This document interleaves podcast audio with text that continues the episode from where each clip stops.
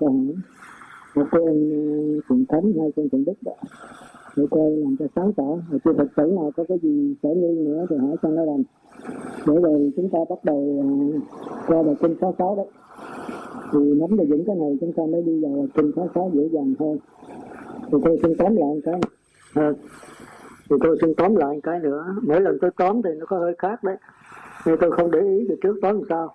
Nhưng mà cái bản này vậy mà nó nhiều phương diện lắm mình mỗi lần tóm nó mỗi phương diện khác nhau. Có khi nó trùng, có khi có những phương diện mới. Mình chưa thực sự để ý đó. Rồi mình về mình cũng phải nghiền ngẫm thêm, chứ không phải do cho tôi hết. Do tôi hết thì chúng ta không học được cái gì hết á. Nên tôi tự học mà đừng có nhớ nhớ để rồi hiểu. Hiểu rồi quên tất cả. Thì cái nhớ là của người khác, còn cái hiểu là của chính mình. Thành ra yêu cầu tối phật tử về nghe bài này rồi tối về phải nghiền ngẫm lại chứ để hai ba bữa rồi quên hết. Rồi cứ nghe nữa, rồi cứ quên nữa. Thì học như vậy vô ích lắm ha. phải có sự ờ, mồ hôi nước mắt của chính mình thì mới đi đến đạo quả được. Cái này là cái phần tôi giảng là đi thẳng vào vấn đề giải thoát đấy. Chứ tôi không ờ, nói lẫn quẩn nữa, không có nói về tư tưởng nữa. Mà đây từ tư tưởng đi qua, tư tưởng nhất niệm đi qua vô niệm. Mình chưa Phật tử nên nhớ giữa nhất niệm và vô niệm rất là khó phân biệt nhưng ngoại đạo cũng lầm cho đó. Nếu không có Đức Phật ra đời thì không có ai giải thoát được hết. Tất cả lẫn quẩn từ cõi địa ngục cho tới cõi trời, khi chỉ tưởng và trở xuống địa ngục nữa. Cứ thế mãi thì bây giờ chúng ta không khéo, chúng ta cũng đi con đường như vậy đấy.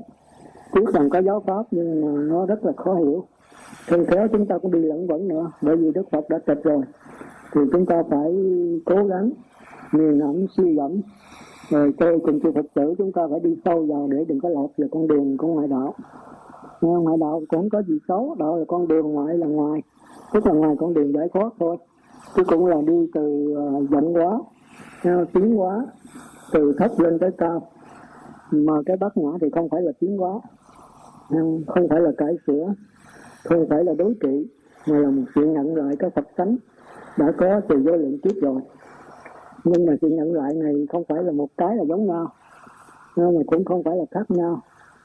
Mà nó là từ mờ cho tới sáng tỏ. Từ chuyển biến chậm cho đến chuyển biến thật nhanh, mà nó thuộc về vô lượng vô biên. Dầu chuyển biến chậm nó cũng vô lượng vô biên, nhưng mà nó mờ hơn thôi.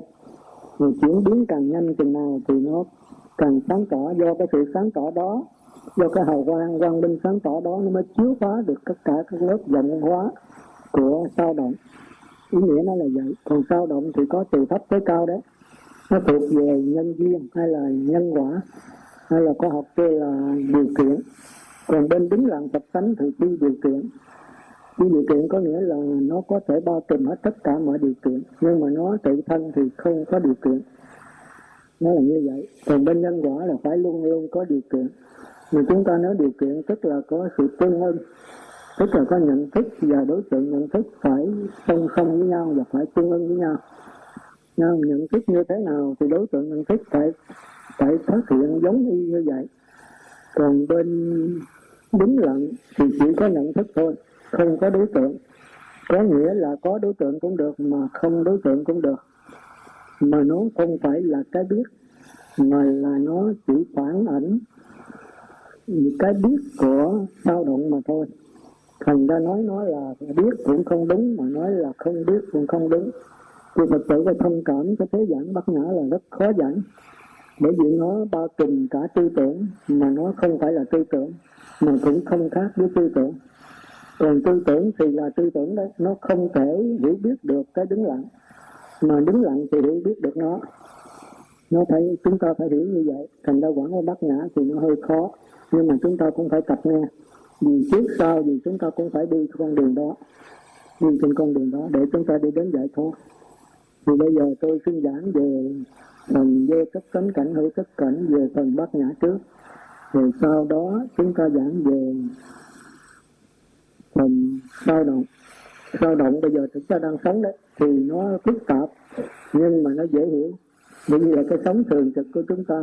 Nhưng mà nếu không ai giảng, chúng ta cũng không hay biết gì hết còn bên bát nhã thì là cái sống.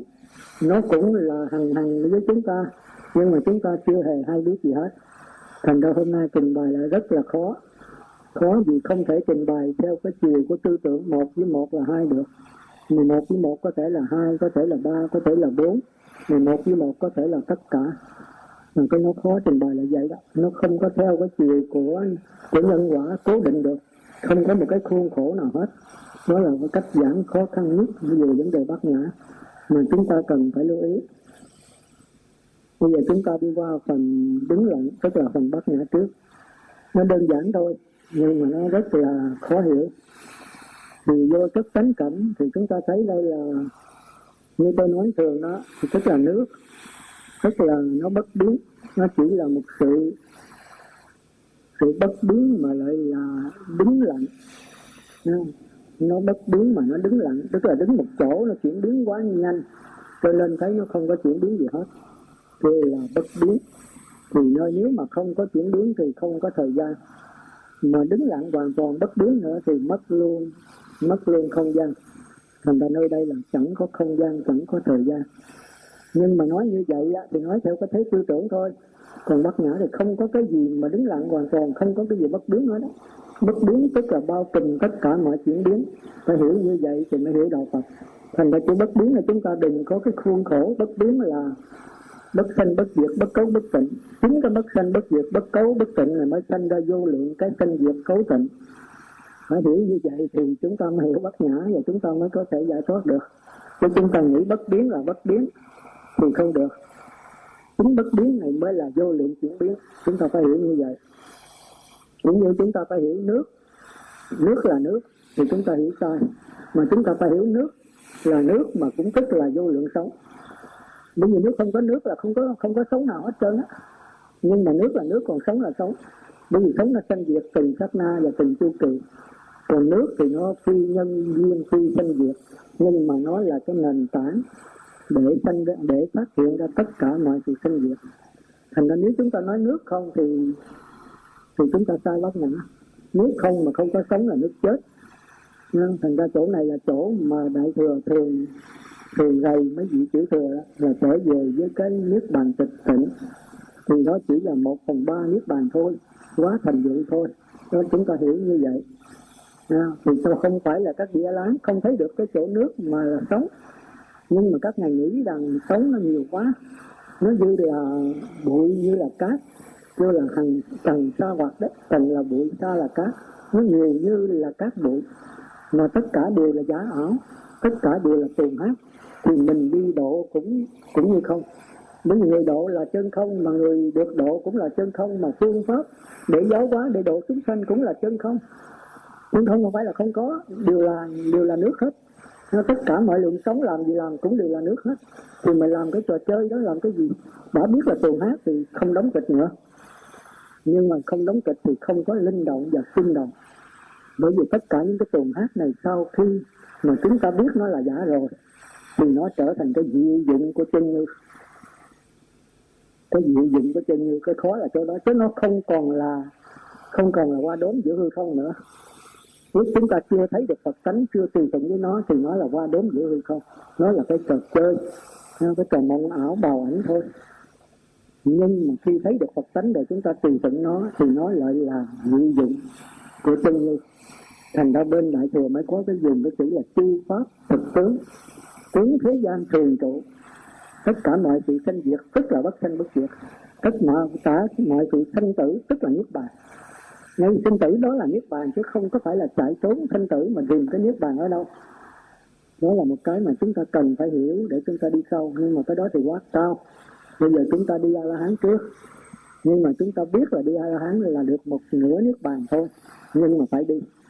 Vì nói là con đường thấp nhất để chúng ta bò lần nhưng mà khi vào nước bàn tịch tịnh rồi, trở về những nước hoàn toàn rồi, thì chúng ta phải phát bờ đề tâm để ra tùy thịnh với sống.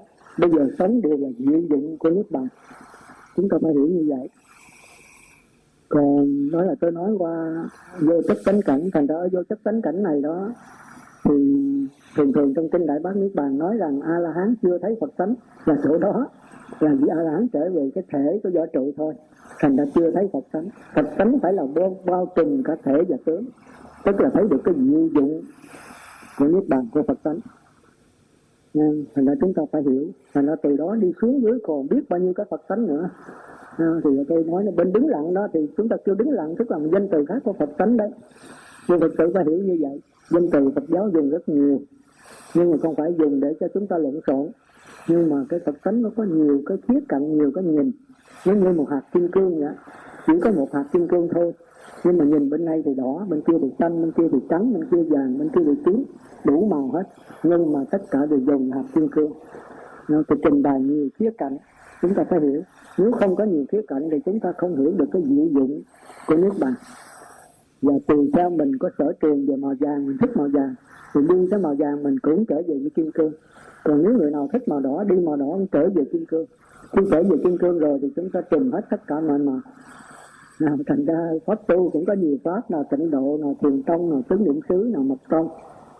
Thì cũng khác nhau hết, nhưng mà đi cũng trở về chân như phật tánh và từ đó chân như phật tánh rồi thấy tất cả các pháp thì cũng giống nhau thôi pháp nào cũng là tư từ tập niệm tới nhất niệm, tới vô niệm, tới vô niệm niệm và niệm vô niệm. Tới đây thì thấy tất cả mọi con đường đều là nước bàn hết. Chúng ta phải hiểu như vậy.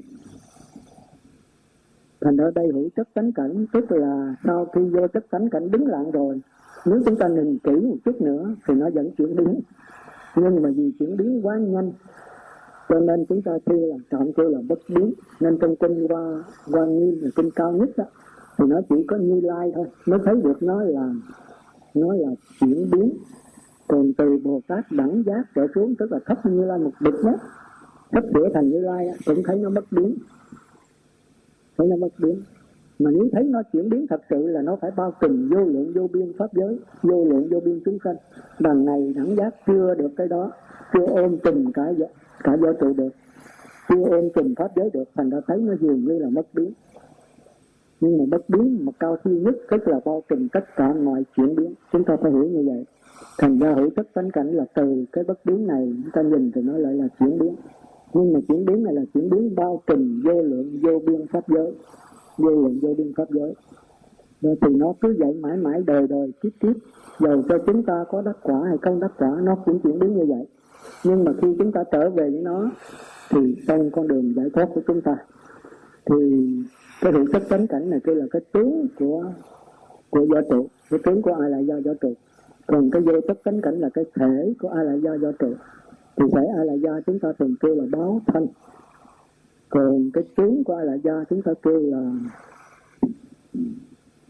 ứng hóa thân ứng hóa thân còn hai cái vô, vô chất vô chất tiêu chung nó kêu là pháp thân cái này chỉ có như lai mới đạt được thôi còn bồ tát lãnh giác cũng gần gần đến mà chưa đạt được. Còn a la hán thì đạt được vô chất tánh cảnh thôi. Phải phát bồ đề tâm đi ra hữu chất tánh cảnh. Tức là ứng thân và hóa thân. Thì mới lần lần phát thân mới hiện từng phần. Đó là cái giáo lý cao siêu nhất của kinh quan nghiêm và bác niết bàn và pháp hoa đấy. Bây giờ chúng ta đi tiếp tục nữa. Thì do một niệm bất giác cái này tôi đã giảng cái bất giác rồi, đây không nhắc lại không câu này là câu hỏi câu hỏi bất giác từ căn bản vô minh này, bất giác này từ đâu mà có? Thì chúng ta đã trả lời hôm trước rồi. Câu hỏi này là chúng ta phải vô lý hóa câu hỏi. Nếu chấp nhận câu hỏi là một điều sai, một điều mê muội, một điều ngu. Mà trả lời câu hỏi thì càng ngu thêm nữa, càng sanh thêm phức tạp. Thành ra chúng ta phải trở lại thấy rõ câu hỏi đặt như vậy là không đúng, giống như người đuôi mỏi ánh sáng mặt trời vậy thì một niệm bất giác này đó thì chúng ta lọt xuống a lại gia cá nhân. Thì a lại gia cá nhân lọt xuống đây thì tất nhiên chúng ta thấy rằng nó cũng dính lên với cái a lại gia võ trụ. Nhưng mà bắt đầu ở đây là nó có trơn chứ có giận hòa hợp. Thành ra trong kinh thủ lăng nghiêm thường kêu nó là mặt trăng thứ nhất, nhưng mà trong đó không có nói, chỉ nói mặt trăng thứ hai và bắt đầu xuống cấp nữa đó. Thì ở đây tôi dùng xuống cấp, trong kinh không có danh từ này, thì sư phật tử cần phải hiểu biến cấp tức là mặt trăng thứ nhất này so với mặt trăng thiệt và a, vô chất tánh cảnh và hữu chất tánh cảnh, đó là mặt trăng thiệt thì nó là cái bóng của mặt trăng thiệt mà cái bóng của mặt trăng thiệt thì so mặt trăng thiệt thì không khác. Nhưng mà nó không phải là thiệt mà nó là bóng thôi.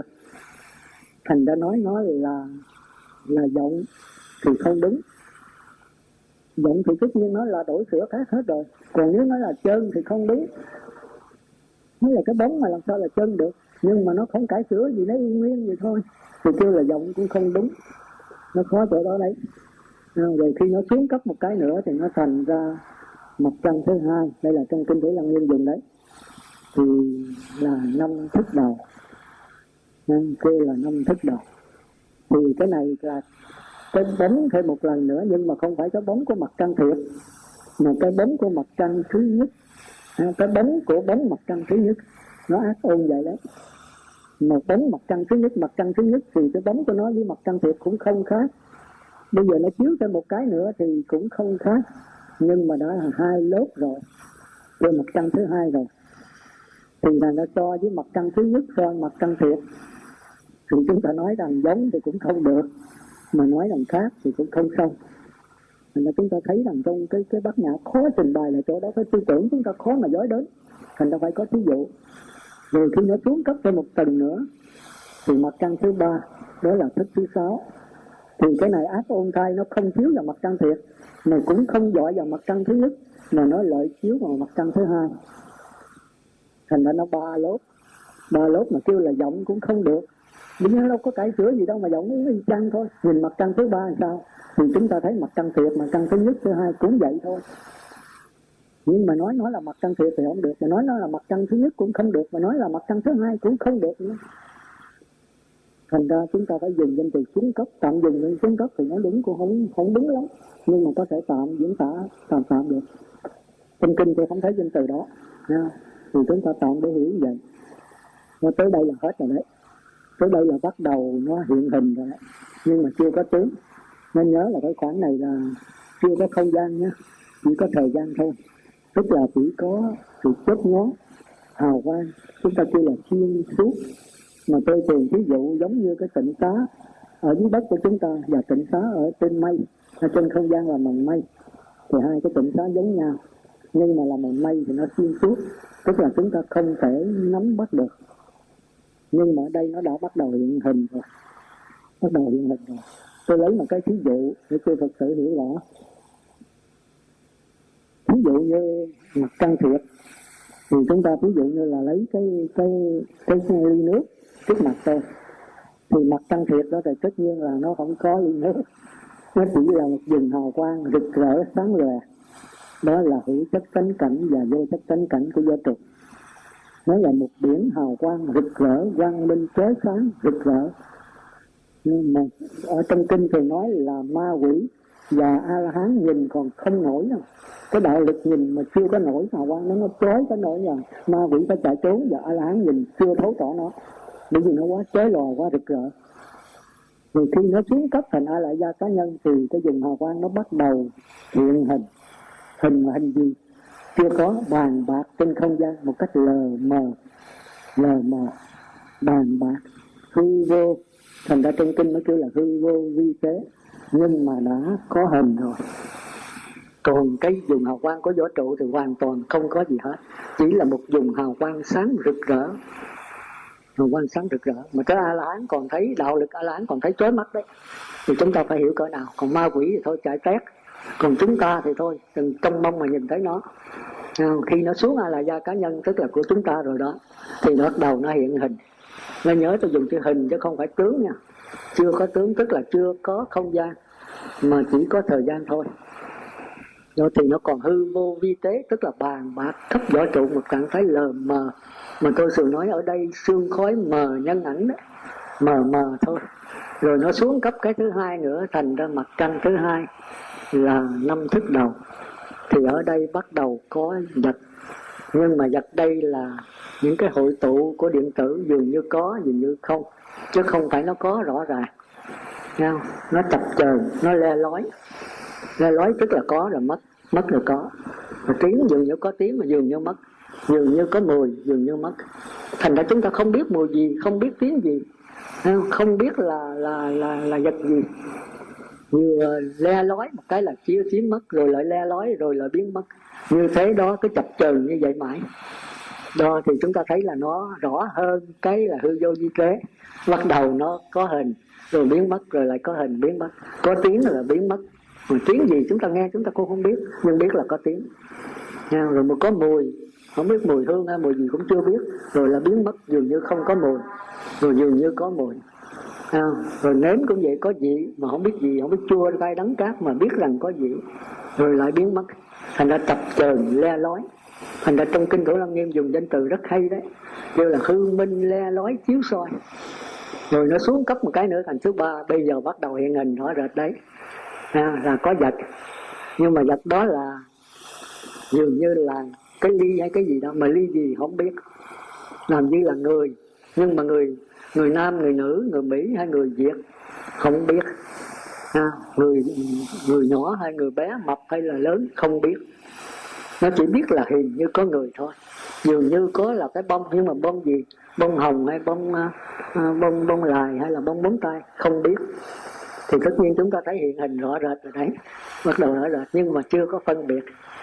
Thì chúng ta nên nhớ cái này hoàn toàn là thế giới của hiện lượng tánh cảnh. Cái cái bàn bạc đó kêu bằng hư vô di tế là cái hiện lượng tánh cảnh của thức thứ tám còn hương binh le lói chiếu soi là hiện lượng của năm thức đầu. Còn bắt đầu có hình, mà chưa biết là hình gì, nhưng mà không có chập chờn nữa, rõ ràng cái hình rồi đấy. Nhưng mà hình người ta hay hình con thú thì dường như người ta rồi đấy. Nhưng mà người nam, người nữ không biết. Con thú rồi đó mà con chó hay con voi hay con heo hay con bò, không biết. Nhưng mà có hình rồi đấy. Thì chúng ta thấy là cái bông. Nhưng mà bông gì?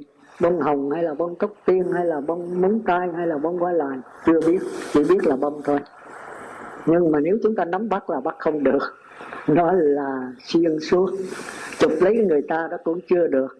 Thành ra vọng tưởng này bị cái thức thứ sáu. Sao động có thức sáu xen qua, cái này kêu là vọng tưởng. Cái đứng lặng của thức thứ sáu. Thì bên đây là có hình, có tướng nó xen qua, nó dung thông. Rất là trộn lẫn mà chúng ta không phân biệt được cái nào là cái sao động của thức thứ sáu. Cái nào là cái đứng lặng cái hiện lượng tánh cảnh của thức thứ sáu. Phân biệt không được. Bởi vì một cái có hình rõ rệt còn cái có hình có tướng luôn. Thì nó chụp mũ cái tướng lên đây thôi cái hình nó thì cũng vậy thôi. À, hồi nãy chúng ta thấy dường như có cái vật giống như cái ly có phải hay không? Bây giờ cái ly rõ rệt. Cái ly này bằng đất hay bằng sành hay bằng bằng bằng meca thì cái đó rõ rệt. Hồi nãy hình người mà biết người nào. Bây giờ người ta rõ rệt, người nam, người nữ, người lớn, người thấp, người bé, người việt nam, người mỹ, rõ ràng hồi nãy chỉ hình người thôi. Thì chúng ta thấy rằng khó mà phân biệt giữa cái cái hiện lượng tánh cảnh, tức là cái đứng lặng của thức thứ sáu và cái sao động của thức thứ sáu. Thành ra kêu là dung thông vận tưởng dung thông thông là xuyên suốt sông là không chướng ngại. À, dung là trộn lẫn trộn lẫn với nhau một cách không chướng ngại giống như sữa và nước. Đó là tôi trình bày về phần đứng lặng. Bây giờ chúng ta qua phần sao động. Sao động cũng thấy đấy. Thì nó đi từ cái phần xuống thấp này, nó dung thông với thức thứ sáu. Thì như tôi nói về cái ly đấy. Rồi bây giờ nếu mà đi xuống nữa đó, thì bắt đầu nó nó nó từ ở trong đi ra nha, nó ở dưới đi lên. Còn cái ờ, đứng lặng thì bắt đầu ở trên đi xuống, thành bắt đầu nó chụp mũ cái thức thứ sáu. Rồi nó bắt đầu qua năm thức đầu. Mà chúng ta nhớ rằng năm thức đầu chuyển biến nhanh hơn, cái đứng lặng của năm thức đầu chuyển biến nhanh hơn cái đứng lặng của thức thứ sáu. Để nó bắt từ trên xuống mà còn ở đây thức thứ sáu nó bắt đầu chuyển biến nhanh mà cái giờ nó xuống cái năm thức đầu đứng lặng thì bắt đầu chuyển biến chậm lại. Nó lại thua kệch thành ra nó chụp mũi lên đó nó sửa không được nhiều. Nha không được nhiều. Thành ra đây bắt đầu nó in lên trên đó chứ nó không có dung thông như là thức thứ sáu nữa. Mà nó chụp mũ lên. Tôi thường dùng tiếng chụp mũ. Mà trong kinh thì kêu là in lên. In lên tức là không có sửa được nhiều mà nó chỉ in lên trên đó một cái cái, cái nhận thức của nó thôi thì đây là bắt đầu có tình trong đó. Thành ra mấy cái này là mấy cái dứt đầu. Trong kinh nó tường tiểu lăng nghiêm là kêu cái cái đứng lặng này là, là kiến kinh. Kiến kinh là gì? Kiến là cái cái thấy. Kinh là rạch rồng. Là cái thấy rạch rồng đứng lặng kêu là kiến kinh. Bên tường dùng rất hay. Nhưng mà mình khó hiểu. Nhưng mà khi qua thứ thứ sáu chụp mũ vô thì kêu là ái kiến. Kiến là gì? Cũng là cái cái thấy, nhưng mà cái thấy bị cái thức thứ sáu ái nhiễm vô trong đó. Thành ra bắt đầu có chiến hữu chiến hữu thành ra kiếm kinh với ái kiếm, tôi đọc hoài, tôi nói đó. Sau này biết chữ hán mà phân biệt thì kiếm kinh kinh là đặt rồng. Không có không có pha trộn. Là cái thấy đặt rồng. Thấy đặt rồng là thấy gì? Cái thấy không có pha trộn, cái sao động trong đó. Tức là cái thấy, cái nghe, cái ngửi, cái nếm. Thì cái đó kêu là kiếm kinh rồi khi mà thức thứ sáu xen do đó, kêu là ái kiến. Người ta thường nói, anh này thương người ta mà cái lòng từ bi, mà từ bi ái kiến. Mà nghe mà lạ lạ. Bây giờ mới biết chữ ái kiến, tức là chữ kiến kinh này bị in lên trên đó, bị chụp mũ trên đó. Nhưng thành ra cái thấy bây giờ bị chiếm hữu, cái thấy có một sự chiếm hữu trong đó.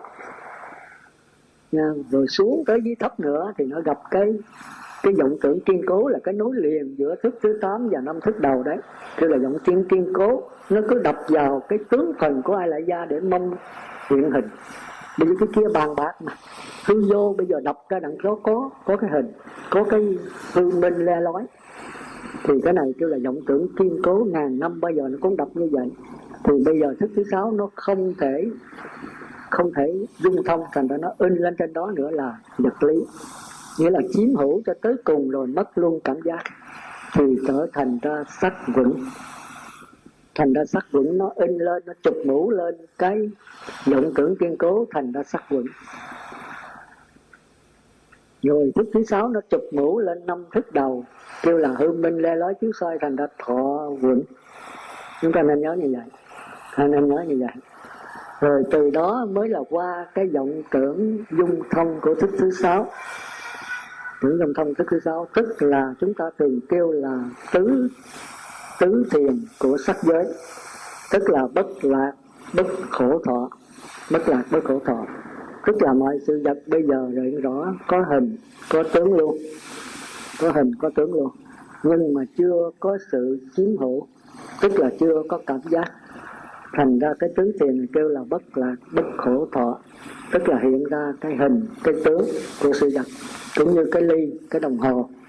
Người nam, người nữ, người việt, người mỹ. Bông hồng, bông cúc hiện rõ hết. Thì cái trạng thái này, nếu chúng ta nhận được nó, mà đừng có tình cảm xen vô đó, thì đó là trạng thái của tứ thiền vậy. Trạng thái của tứ thiền vậy. Nhưng chúng ta coi chừng đấy, có tình cảm trong đó mà chúng ta không hay biết, thì chúng ta nhận vật làm con đấy. Rồi từ đó, cái tư tưởng này, tư tưởng nó độc đáo là tới đây là cái mức của tình cảm đã chấm dứt rồi đây là thế giới của tợ đối chất. Tợ đối chất. Rồi nó thăng qua lên nữa thì nó biến cái hình tướng này muốn cao hơn nữa thành ra hư không. Hư không tức là tới đây là cái mức cuối cùng của tợ của tợ đối chất rồi. Thì bây giờ nó thăng qua lên. Tư tưởng là bỏ cái cái cái cái cái, cái hình tướng này đi.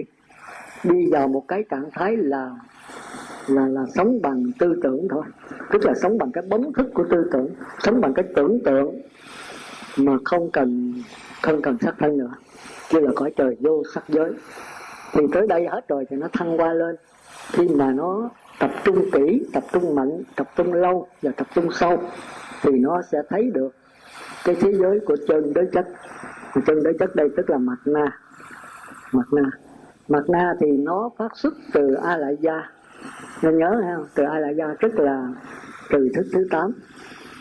Rồi thức thứ tám khi mà nó sao động đó, thì kêu là mặt na sao động tức là có không gian, mà không gian tức là chủng tử rồi chủng tử khi nó trở về a lại gia thì nó biến mất, nó biến thành năng lực. Thì năng lực tức là đứng lặng của a lại gia thành ra a lại gia nó chia làm hai. Khi nó xuống cấp thì nó thành ra vọng tưởng kiên cố biến qua. Vọng tưởng hư minh le lói chiếu soi. Thì nó là đứng lặng đấy. Thì nó thuộc về thức. Nó nơi đó là phi không gian. Rồi khi mà nó sao động thì lập tức kêu nó là có không gian tức là mặt na bắt đầu có chủng tử. Thì chủng tử là một hình thức khác của không gian vậy. Và chủng tử không gian ngã là một cái tên gọi như, như nhau thôi. Ngã chính là không gian. Ngã chính là chủng tử thành ra chủng tử khi trở về ai la gia thì biến thành năng lực biến thành đứng lặng mà khi năng lực mà chuyển qua sao động thì biến thành chủng tử tức là mặt na. Chúng ta phải coi chừng cái đó. À, coi chừng cái đó. À, thì mặt na sau khi nó biến thành chủng tử rồi thì nó có thể chiếu soi và tự chiếu soi. Nhưng mà qua thức thứ sáu là không thể tự chiếu soi nữa. Tức là tự chiếu soi tức là chúng ta kêu là hồi quan phản chiếu còn thức thứ tám thì luôn luôn chiếu soi và tự chiếu soi. Và năm thức đầu, vọng tưởng kiên cố, vọng tưởng hư minh và vọng tưởng dung thông, cũng chiếu soi và tự chiếu soi.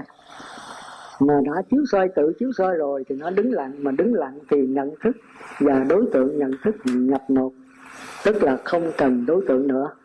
Nghĩa là có đối tượng cũng được, mà không đối tượng cũng được mà do nó đứng lặng cho nên nó thấy được cái nhận thức và đối tượng nhận thức của sao động. Còn sao động thì không thể nhận thấy nó được. Bởi vì đã sao động thì không thể nhận thấy nữa. Chính mình là không còn nhận thấy mình được nữa mà. Chỉ khi nào mà hồi quan phản chiếu mới nhận được. Thành ra cái mặt na là một cái khó khó hiểu nhất, một cái ù lì nhất, một cái di tế nhất mà trong trong kinh lăng nghiêm kêu là u ẩn. Ẩn là nút kính, u là thâm sâu nút kính một cách thâm sâu bởi vì nó có thể hồ quang mà.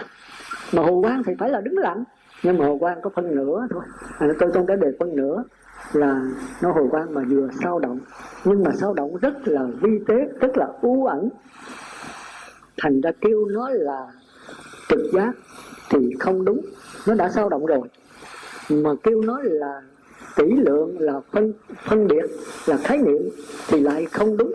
Vì nó chưa cải sửa cái gì hết nó chỉ là cái bóng mờ thôi. Nó là bóng mờ thôi. Thành ra trong di thức học phải kêu nó là hiện lượng mà tương tự, giống giống như hiện lượng mà thật sự không phải hiện lượng. Vì đã có chút ít sao động rồi. Đã sao động một cách rất là u ẩn rồi. Thành ra cảnh nó không còn là tánh cảnh nữa, mà kêu là đối chất nhưng mà đối chất ở đây là mượn cái cảnh đối là dai mượn. Dai mượn cánh cảnh mà chưa kịp cải sửa gì hết. Không biết cải sửa, không biết khái niệm quá không biết khuôn khổ. Thành ra kêu nó vẫn còn là trơn chưa có tợ thành ra kêu nó là trơn đối chất. Cô phật tử về suy nghĩ cho kỹ nha, cái này phải nghiền ngẫm lắm mới hiểu được mặt na đấy. Nó là một cái khó khăn nhất mà hiểu nó rồi thì chúng ta mới có thể chuyển hóa nó thành bình đẳng tánh trí được. Còn không hiểu nó không hiểu cái bánh vẽ thì nó cứ gạt gẫm mình mãi. Nó độc đáo như vậy đấy. Đó thành ra ở đây bắt đầu có không gian. Sao động tức là không gian. Chủng tử tức là không gian. Mà dứt sao động dứt chủng tử rồi trở về năng lực của mặt na thì phi không gian. Chẳng có không gian. À, nơi đó không có không gian. Mà cũng chẳng có chủng tử mà cũng chẳng có nhận thức và đối tượng nhận thức. Chúng ta phải phân biệt như vậy, chúng ta mới nhận được bát nhã. Rồi sau này chúng ta tu tập, mà nếu chúng ta biết như vậy rồi, chúng ta biết lúc nào chúng ta bát nhã. Và biết lúc nào chúng ta là tư tưởng. Mà tư tưởng được tiếp tục con đường luân hồi sinh tử trong vô lượng kiếp. Tư tưởng là tư tưởng mãi. Còn bát nhã sẽ là chấm dứt luân hồi sinh tử. Đi tới rốt cùng của bát nhã là một vùng hào quang, rực rỡ sáng lòe đó là thực tướng của vũ trụ. Thực tướng của các pháp là vô tướng. Vô tướng có nghĩa là có vô lượng hình tướng. Tôi có đọc tới lập lui chữ tử ở chừng nhau tôi nói những như chơi chữ vậy đó nhưng mà tội nghiệp cho tôi là đó là sự thật thôi. Chứ tôi không muốn chơi chữ đâu. Mà dân bắt nhã là phải giảng như vậy để tôi phật tử đừng có nắm. Hãy mà nắm cứng nó một cái rồi là tôi bác liền. À, mà bác ra một cái rồi phải nắm trở lại thành ra bác nhã là không bỏ cái gì trơn nói tất cả đều ban đầu về bác hết tất cả. Cái này không phải ta, không phải của ta, không phải tự ngã của ta, toàn cái vũ trụ. Sắc vững thọ vững tưởng vững hành vững thức vững không phải là chân như bác bỏ hết. Như vậy chúng ta mới trở về chân không được.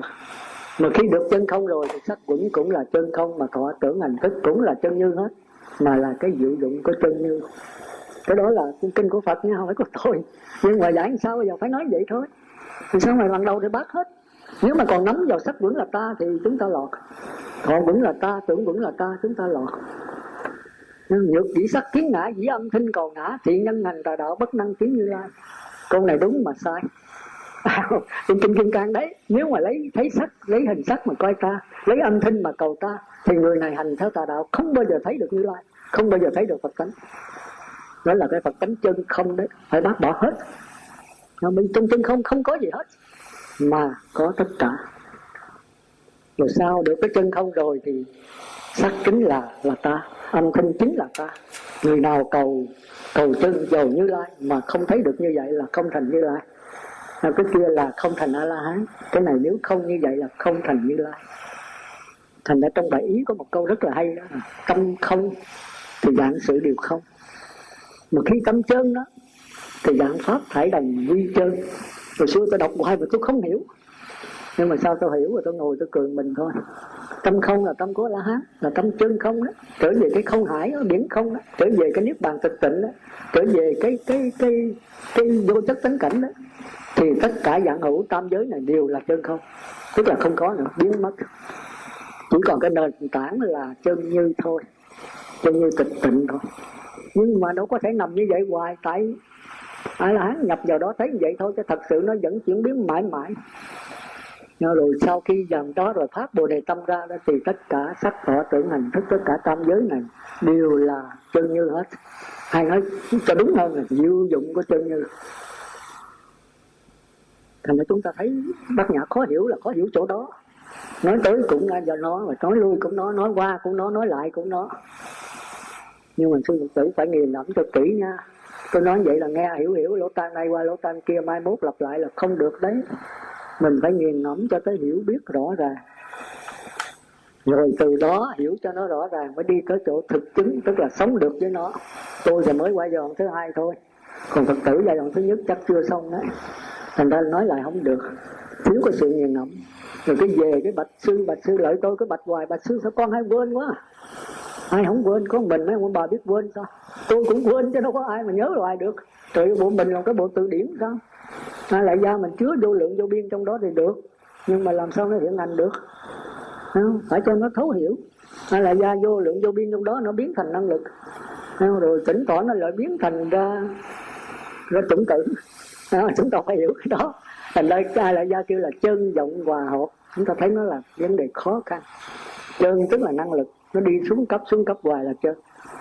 Còn động tức là nó biến thành chủng tử rồi nó đi cùng nó biến qua cùng cấp vô lượng vô biên cái sai biệt. Để rồi tất cả sai biệt đều nằm trong cái nền tảng vô sai biệt. Chỉ có vậy thôi chúng ta phải hiểu cho kỹ. À, nhưng mà coi chừng đấy nó nó rắc rối trong đó đấy. Thành ra những câu hỏi ngọn thiện cánh ngọn thiện đức hỏi rất là hay. Nhưng mà đòi hỏi chúng ta phải moi óc chứ tôi không trả lời. Đi tôi giảng hết rồi bây giờ chúng ta chỉ lựa chọn qua, lựa chọn lại để chúng ta ráp lại, chúng ta trả lời thôi. Nếu mà tôi trả lời nó thì chết phật tử hết. Hay nên chết hết. Chúng ta không có chịu nghiền ngẫm, chúng ta cứ để người ta làm sẵn cho mình ăn thôi. Mình không chịu đổ mồ hôi, không chịu số con mắt, không chịu tìm hiểu, không chịu cách mạng ai là gia mình, thì một thời gian nó quên hết. Nó quên hết. Nó thành ra phải nghiền ngẫm cho kỹ rồi, nghiền ngẫm được cái bánh vẽ này rồi, còn phải thực hành tâm dạng năng nữa. Thì tôi chưa làm được cái thứ ba này à, thì nhất cũng phải đi qua cái bánh vẽ trước. À, thì giờ chúng ta tiếp tục.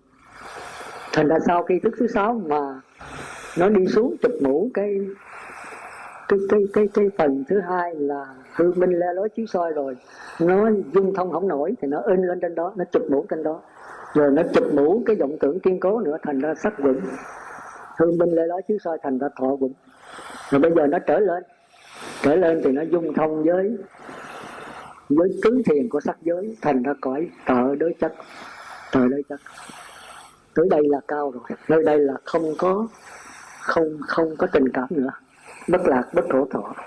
Thì sự vật đối chất hiện ra nguyên hình. Từ đó nó thăng qua lên nữa, nó tập trung kỹ, tập trung lâu, tập trung sâu. Thì nó sẽ thấy được cái không gian của mặt na. Không gian mặt na. Mà thức thứ sáu nó độc đáo lắm. Bởi vì nó luân hồi sanh tử là do nó mà mà thoát là hồi sinh tử cũng do nó đấy. Thành ra nó đi dung thông, nó xuống tới năm thức đầu, tới thức dưới là nó đi lên tới thức thứ bảy. Nó dung thông hết. Nhưng mà mỗi chỗ nó mỗi khác. Thức thứ sáu là nó dung thông hoàn toàn như sữa với nước đấy. Còn tới năm thức đầu le lói thì nó không không làm gì được. Nó chụp mũi lên đó, in lên đó thôi. Rồi vọng tưởng kiên cố chuyển biến còn nhanh nữa. Chúng ta nên nhớ dùng cái vọng tưởng kiên cố, chứ còn cái cái cái đứng lặng của nó là hơn vọng tưởng le lói chứ soi nha bây giờ nối nối tiếp giữa hư vô vi tế và hư binh le lói chiếu soi. Thành ra nó thua cái cái cái cái cái hư binh hư vô vi tế thôi, nó thua thức thứ tám thôi. Chứ còn chuyển biến nó nhanh và sáng lệ hơn là chuyển biến của năm thức đầu. Rồi chuyển biến của năm thức đầu là kiến tinh nó thì lợi sáng hơn là của vọng tưởng dung thông có thức thứ sáu. Còn ngược lại đó, vọng tưởng dung thông của thức thứ sáu mà đi ngược trở lên thức thứ bảy thì nó biến nhanh mà nó đi xuống năm thức đầu nó chuyển biến lại chậm lại. Là nó u lì nó thô cỡ xuống tới vọng tưởng tiên cố nó còn u lì nữa. Cho đến nó in lên đó chỉ là cái cái sắc vững thôi. Cái sắc vững thôi. Chúng ta phải hiểu như vậy. Bây giờ chúng ta qua cái sắc vững thọ vững rồi tưởng vững bây giờ chúng ta trở ngược lên. À, là chúng ta qua tới cái cứng thiền của sắc giới. Tức là ở đây là tợ đế chất tợ đế chất thì bây giờ nó thăng qua lên nữa. Thành ra nó tập trung kỹ lâu mạnh sâu hơn nữa, thì nó sẽ thấy được cái cái sao động mà di tế của không gian là của thức thứ bảy. Nên nhớ thức thứ bảy là ngã, không gian là ngã, mà cái ngã này là cái ngã rất là di tế, tôi nói nãy đó. Cái không gian này nó gần tương đương với thời gian, tức là nó gần như vô lượng vô biên, gần chứ cũng thật sự là hữu lượng hữu biên. Vì đã là sao động rồi đã là sao động rồi nhưng sao động rất là u ẩn. Do đó, nó từ cái cái đứng được từ cái đứng lặng. Nhưng bị thì tôi mới nói nãy là nó hù quan phản chiếu được mà. Nhưng mà có phân nửa thôi. Nó sao động thành ra bắt đầu nó hữu lượng, hữu biên cái không gian thì không có cái không gian nào vô lượng vô biên hết á. Từ khi không gian được quá giải với thời gian thì nó vô lượng vô biên thì bây giờ nó thuộc về thời gian rồi. Nhưng mà khi không gian mà tách ra khỏi thời gian rồi thì cái không gian này hữu lượng hữu biên, thì cái thời gian bị tách ra đó, cũng hữu lượng hữu biên luôn.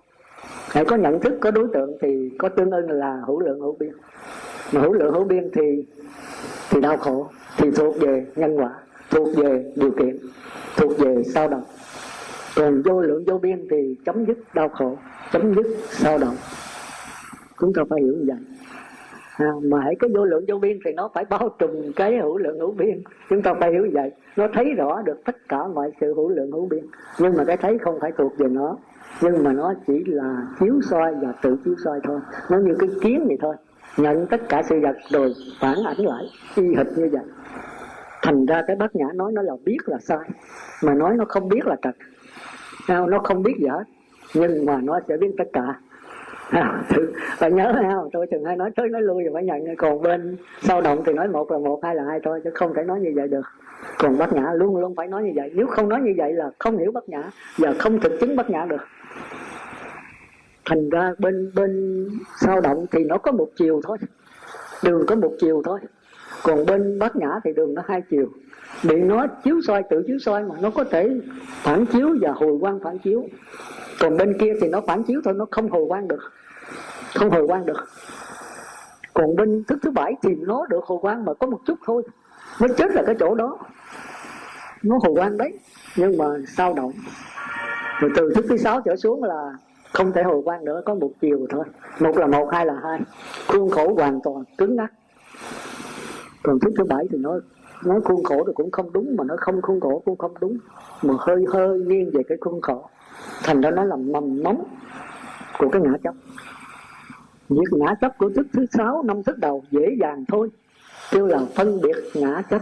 Tôi nói dễ dàng là nói với với với với với nhập lưu nha. Còn đối với chúng ta thì nếu ấy thì cũng không phải dễ dàng đấy. Cái nhập lưu là mới dứt được phân biệt ngã chấp đấy. Chỉ qua thánh đầu tiên thôi. Tức là nghe giáo pháp. Chưa có thực hành mấy. Nghe giáo pháp phân biệt được rõ ràng thế nào là tư tưởng thế nào là bát nhã, thì đi vào dòng thánh thứ đầu. Nhưng mà cái cái ngã chấp cái thức thứ bảy, trời ơi đừng nó u ẩn vô cùng. Nói nó ngã thì không đúng mà nói nó nó nó là đứng lặng thì không đúng. Mà nói là cái ngã bắt đầu vi tế vô cùng, u ẩn vô cùng. Thành ra tiêu nói là câu sanh ngã chấp. Cái ngã có từ vô lượng kiếp. Bắt đầu có hình tướng này là cả có nó rồi. Chủng tử nằm trong ai là gia lúc nó vô ai là gia thì nó biến thành năng lực, mà trở ra thì chính là nó đấy. Cùng sanh ra với sắc thân bắt đầu. Chừng nào chuyển hóa được nó, thì là quả là tức là chấm dứt con đường luân hồi sinh tử khổ. Còn phân biệt ngã chấp chấm dứt nó thì chúng ta mới đắc quả thánh thứ nhất thôi, mới đi có một phần tư đường thôi. Tôi thực sự phải hiểu như vậy.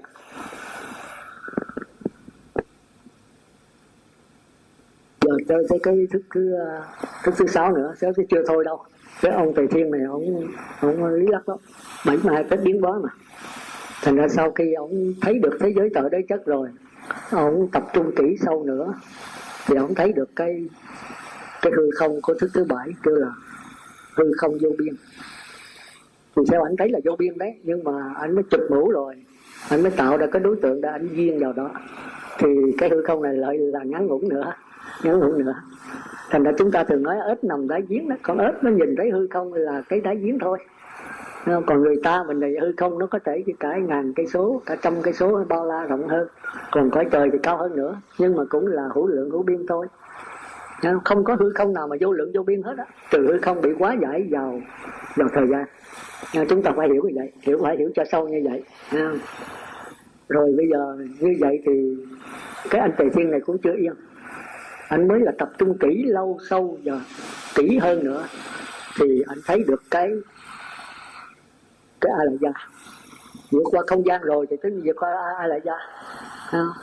Mà chúng ta nên nhớ rằng tất cả những cái này là do ảnh đè nén cái sao động. Mặt trăng mà sở dĩ nó hiện xuống dưới nước đó không phải là nước đi tìm mặt trăng mà nước làm sao bớt sao động thì mặt trăng sẽ hiện hình xuống dưới. Chúng ta nên nhớ cái câu trong đó.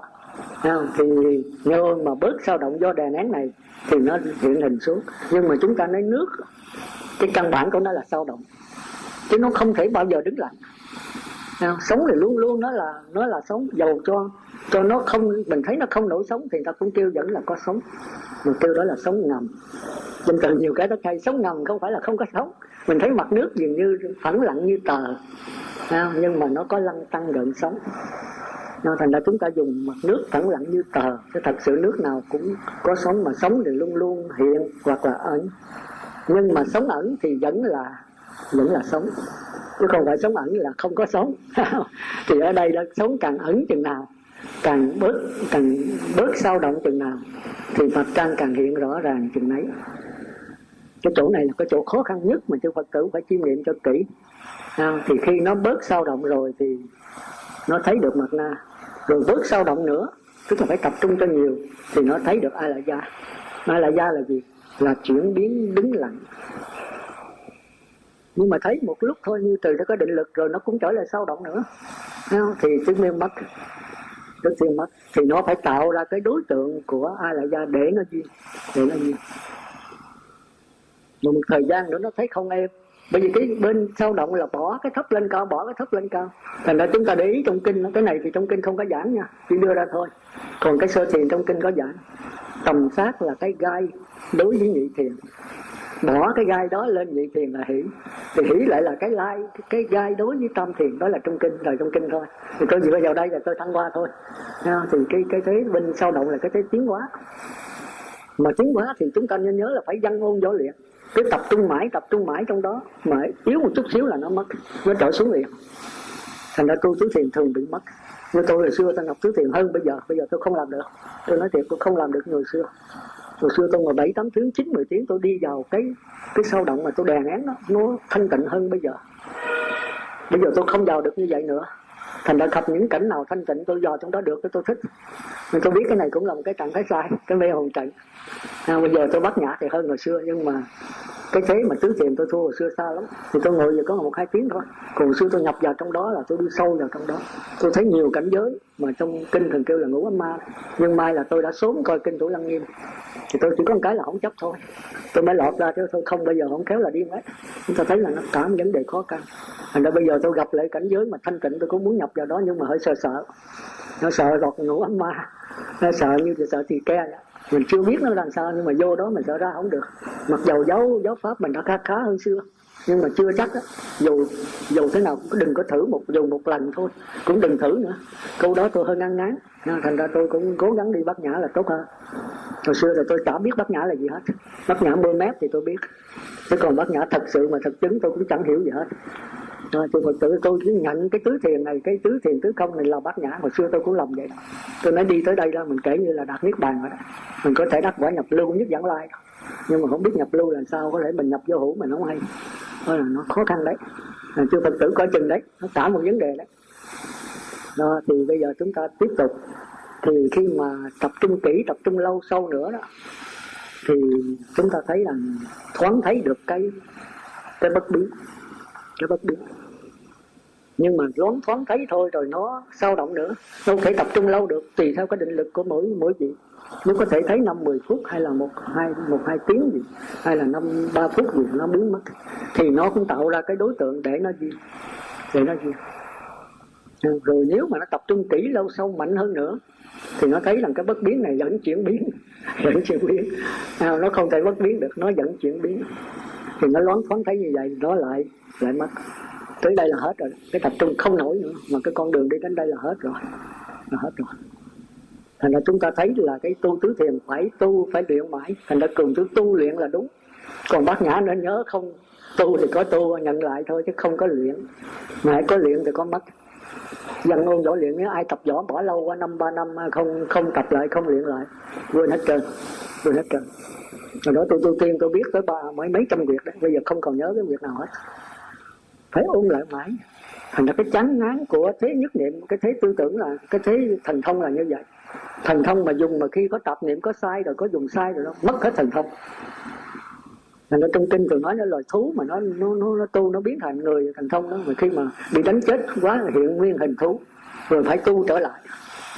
Trời ơi làm cái đó mệt lắm. Tu mà mất hết rồi tu trở lại còn bát nhã thì không hề có vấn đề đó cho nên một viên nhập lưu là vĩnh viễn không bao giờ lọt xuống bốn đường ác đạo. Cái hay của bát nhã, chúng ta phải để ý chỗ đó. Nhập lưu là vĩnh viễn không bao giờ lọt xuống bốn đường ác đạo. Còn tu tới cõi trời, vô sắc giới cao nhất là phi phi tưởng cái đỉnh tối cao của tam giới. Mà lọt có thể xuống ngay địa ngục, chứ đừng có nói là cái đâu. Đừng có nói là ngạ quỷ súc sanh, mà có thể xuống thẳng địa ngục. Cái thế lẫn quẩn nó càng đè nén chừng nào cái phản phục càng mạnh chừng ấy. Còn cái kia là thấy rõ chứ không có đè nén. Chúng ta phải đế hai cái đó cho nó rõ ràng. À, cho nó rõ ràng. Và thì đây là tôi giảng về phần đứng lặng và sao động nó quá hợp với nhau như vậy. À, thì đến đây tạm ngưng ở đây. Coi chư phật tử nào có hỏi cái gì hay không. Bữa nay tôi giảng lại cái phần hơi khác khác nữa. Nó nó nhiều cách lắm. Bữa nay thì bỏ về cái cái là thọ cổ thọ với cái vô ký. À, cái đó giảng đừng mất từ giờ nữa đó. Hôm trước tôi có giảng rồi. Rồi hôm nay chúng ta đi về tứ thiền tứ không cho nó rõ. Vâng. Thế ạ thực sự để ý á. Cái chỗ này là cái chỗ vi tế mà chưa phật tử phải để ý. À, như tiền đức nói đó thì cái vọng tưởng kiên cố mà tôi nói nãy đó với cái dung thông giữa thức thứ sáu thì tôi giảng cái gì nó lộn ngược lại. Không? thì đúng ra thì cái hình tướng mà có hình tướng này phải là dung thông thức thứ sáu, bởi vì nó, bên đứng lặng của thức thứ sáu nó là hình. Thì bên vọng tưởng sao động đó, thì nó chụp mũ qua thành hình tướng. Thì tất nhiên là phải phải có vật rõ rệt. Phải có vật rõ rệt. Như vậy rồi thì cái sắc vững với cái tưởng vững nó khác nhau làm sao? Ông Thiền Đức có nói giữa sắc vững với tưởng vững đó mà phải vậy không? À, thì nó khác nhau sao? Sư Phật tử phải để ý chỗ đó. Thì ai trả lời được câu hỏi này nè? Mấy cái này là mấy cái rắc rối đó mình phải có nghiền ngẫm có đi sâu thì mới là hiểu được. Tôi để cho phật tử đã trả lời trước. À, và sau đó thì tôi sẽ giải thích. Này chúng ta thấy có nhiều cái rắc rối là chúng ta phải cần phải tìm hiểu đấy. Để rồi sau đi đọc kinh sáu sáu nó dễ dàng lắm. Còn không là sao khó đấy. À, sự vật đó là chúng ta thấy như thế nào? À, rồi sau này đi tới cái cái cái sắc vững cái thọ vững cái tưởng vững thì đây cái sắc vững với cái tưởng vững nó khác nhau làm sao? Thấy không? cái đó là hôm trước tôi có hỏi rồi mà tôi cũng chưa có giảng chưa có trả lời. À, thì hôm nay sẵn mình giảng luôn cái đó. À, là cái giới hạn của sắc vững thọ vững tưởng vững hành vững và thức vững cái này tôi hỏi biết bao lâu mà tôi cũng quên. À, thì cái giới hạn của sắc vững là gì? Là giữa có và không thì hai cái này chưa phải tử trường lộn xộn đấy. Còn cái giới hạn của thọ quẩn đó, thì tức ờ, giữa xúc và xúc và ly. Còn cái giới hạn của tưởng quẩn đó, thì giữa nhớ và và quên. Còn cái giới hạn của hành quẩn đó, thì giữa sinh và sinh và diệt. Hay quá hỏi cái giải nổi không? Còn cái giới hạn của thức quẩn đó, thì là à, đứng lặng nhập vào đứng lặng. Hay là chiếu soi đi vào chiếu tự chiếu soi. Đó thì chúng ta thấy nếu chúng ta nắm được cái này đó thì chúng ta lời câu hỏi thiện đức được. Còn không là bế tắc. Không là bế tắc. À, nó độc đáo ấy. Tôi đọc lại ha. Cái giới hạn của sắc vững đó là sắc và không. Mà đó giờ đa số trả lời chặt cái câu này là khó khăn nhất đấy. À, thành ra ông được hỏi câu này là độc đáo đấy. À, rồi cái giới hạn của thọ vững đó là xúc và ly mà chúng ta coi chừng chữ xúc phải hiểu cho đúng này như thế nào gọi là xúc. À, trong kinh định nghĩa rõ ràng lấy. Nhất là tề kinh 66 á định nghĩa chữ xúc rõ ràng chúng ta dựa vào đó chúng ta mới hiểu được. Còn cái giới hạn của tưởng vững đó là nhớ và quên. Còn cái giới hạn của hành vững đó là sinh và diệt. Thì đa số trả lời câu này cũng không đúng lắm nữa chưa có rõ ràng lắm. Còn cái giới hạn của thức vững đó là thức thứ tám đó là đứng lặng, nhập vào đứng lặng. Bây giờ ai trả lời được nè? Nếu muốn trả lời thì phải năm nắm được năm cái giới hạn của năm cái ngũ vững này. Còn nếu không thì chúng ta trả lời không trả vậy. Rắc rối, ôi là rắc rối. Rồi bắt đầu trả lời đi. Ở đây tên là gạo cội không á? Về chủ nhật có hộp nhau vàng tùm lum hết mà nghe nói à, ngon lành lắm mà thì bây giờ đâu cái quan gạo cội vàng gì đó đang ra ý kiến rồi coi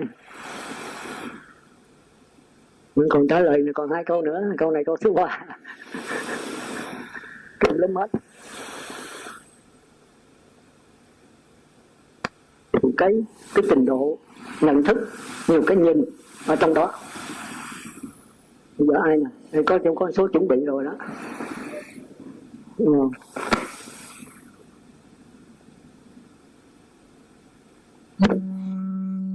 Tôi xin uh, phân tích giữa bậc thần đồng, quỷ nhân cũng như thánh nhân khác nhau như thế nào?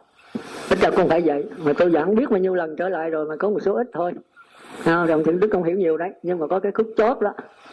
Cái khúc bọn nói là nhập lưu nhất nhãn lai thì lúc mới đầu cũng thấy hết tánh cảnh đó. Thì cái đó suy nghĩ lại cho kỹ.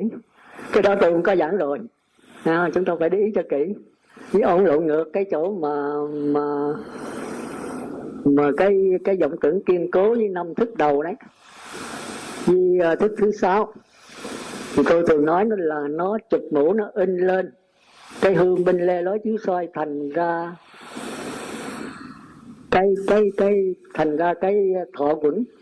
Còn vọng tưởng kiên cố nó chụp mũ nó in lên thành ra sắc quẩn. À, thì nhập lưu đó thì trừ được sắc quẩn thôi. Còn vọng tưởng kiên cố phải a la hán lặng chứ không phải nhập lưu mà thấy được cái đó đâu. Rồi vọng tử hương binh lê lói chiếu soi, tức là phóng vật đấy. Thì nhất dạng lai, bất lai, trừ được thọ vững thôi. Còn cái vọng tưởng hư binh lê lói chiếu soi vẫn còn nằm đó. Phải a la hán mới trừ được. Danh từ kêu trong mười kiếp sử nó là phóng vật. Còn vọng tưởng kiên cố mà thủ lăng nghiêm kêu đó, thì theo tôi á, là trong mười kiếp sử kêu nó là vô minh. Nó là căn bản của vô minh tức là nó là câu sanh ngã chấp vậy. Còn thức thứ sáu ở trên đó ba cái sự đầu đó thì kêu là phân biệt vô minh. Nhưng mà nếu so với do a là do vũ trụ thì nay cái căn bản vô minh này trở lại thành chi mạc vô minh. A là do vũ trụ mới là căn bản. A là căn bản vô minh trên đó. Thì chưa tự phải hiểu cái chỗ đó. À, hiểu dùng tôi cho đó vì danh từ nó khó dùng lắm. Thì ông thân đức ông lộn cái chỗ đó. Ông nhập một cái thọ vững với hư minh lê lói chiếu soi là một còn vọng tưởng kiên cố với sắc vững là một. Thì tôi thấy không phải một mà cũng chẳng phải hai. À, thì nhập lưu chỉ là trực nhận chiếu kiến được sắc vững thôi. Còn vọng tưởng hay bên lê lói ờ, vọng tưởng kiên cố thì không đá động cái nổi đâu. Bất lai cũng chưa động được cái a la hán mới được. À, còn thọ vững đó thì nhất giảng lai và bất lai. Hai quả thánh này chiếu kiến được thọ vững nhưng mà hư binh lê lói chiếu soi cái nền tảng đó không động được đâu, phải a la hán mới động được. Đó kêu là phóng vật, đó là theo cái hiểu của tôi. Còn những cái trên ông trình bày thì rất đúng, có thể nói một trăm phần trăm. Mà tôi trình bày lại, tôi cũng thấy khó trình bày. Thành ra khi hỏi là tôi tôi cũng mệt đó. Nhất là ông trình bày bốn phần mà để thấy này, tôi thấy rất hay. Tôi cũng chưa nghĩ ra cái đó, mà tôi có giảng hết. Nhưng mà sắp cho một người mà từ từ quả mà thấy được mà phải tu tập mà phải giữ năm giới và phải đắc nhị thiền, tức là hỷ đấy thì mới có thể thấy phật tánh. À, còn cái thứ hai là phải nghe giáo pháp nắm vững giáo pháp. À, và có thiện trí thức giúp đỡ. À, cái thứ ba là cái gì nào? Nói rồi nè. À, phải mình nắm vững mười kiến sử cái thứ tư là phải thực hành trong cuộc sống mình. Thì cái đó rất đúng. Mà tôi cũng thấy cái đó mà tôi không có trình bày bốn phần gì được. Tôi không để ý tới đó, nhưng mà tôi để ý cho phật tử cái chỗ này nữa, tại sao mà tầm sát lại không nhận được phật tánh mà phải qua hỷ thì chúng ta nên chớ tầm sát tôi thường thí dụ là chúng ta trăng châu, còn tranh đấu giữa nhất niệm và tạp niệm. Chưa xong nữa thì làm sao mà yên lặng mà nhận phật tánh đó là cái điều mà chúng ta thấy là không thể nhận được. Còn thứ hai là niệm phật mà cõi đếm thì hãy nó quên là cũng phải trở lại giai đoạn thứ nhất tức là quăng cái dòm rồi, nhưng mà phải còn quan sát, theo dõi con con trâu. Nếu mà nó phóng một cái là phải nhảy xuống chụp dòm thì hai cái này còn tranh đấu, tôi thường nói đổ mồ hôi sốt con mắt. Hai cái này xả tiền ra, nó mệt muốn chết luôn. Chúng ta nghĩ là chúng ta không thể tu được. Thì hơi đâu ở đâu được? Yên lặng, được định mà nhận phật tánh.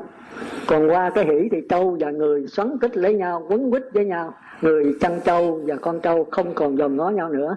Thì kêu là định sanh hỷ lạc thì giai đoạn này nếu có thiện trí thức có học giáo pháp à, rồi thiện biết nói thì đúng đấy. Thì nhận phật tánh được nhưng mà rất kém.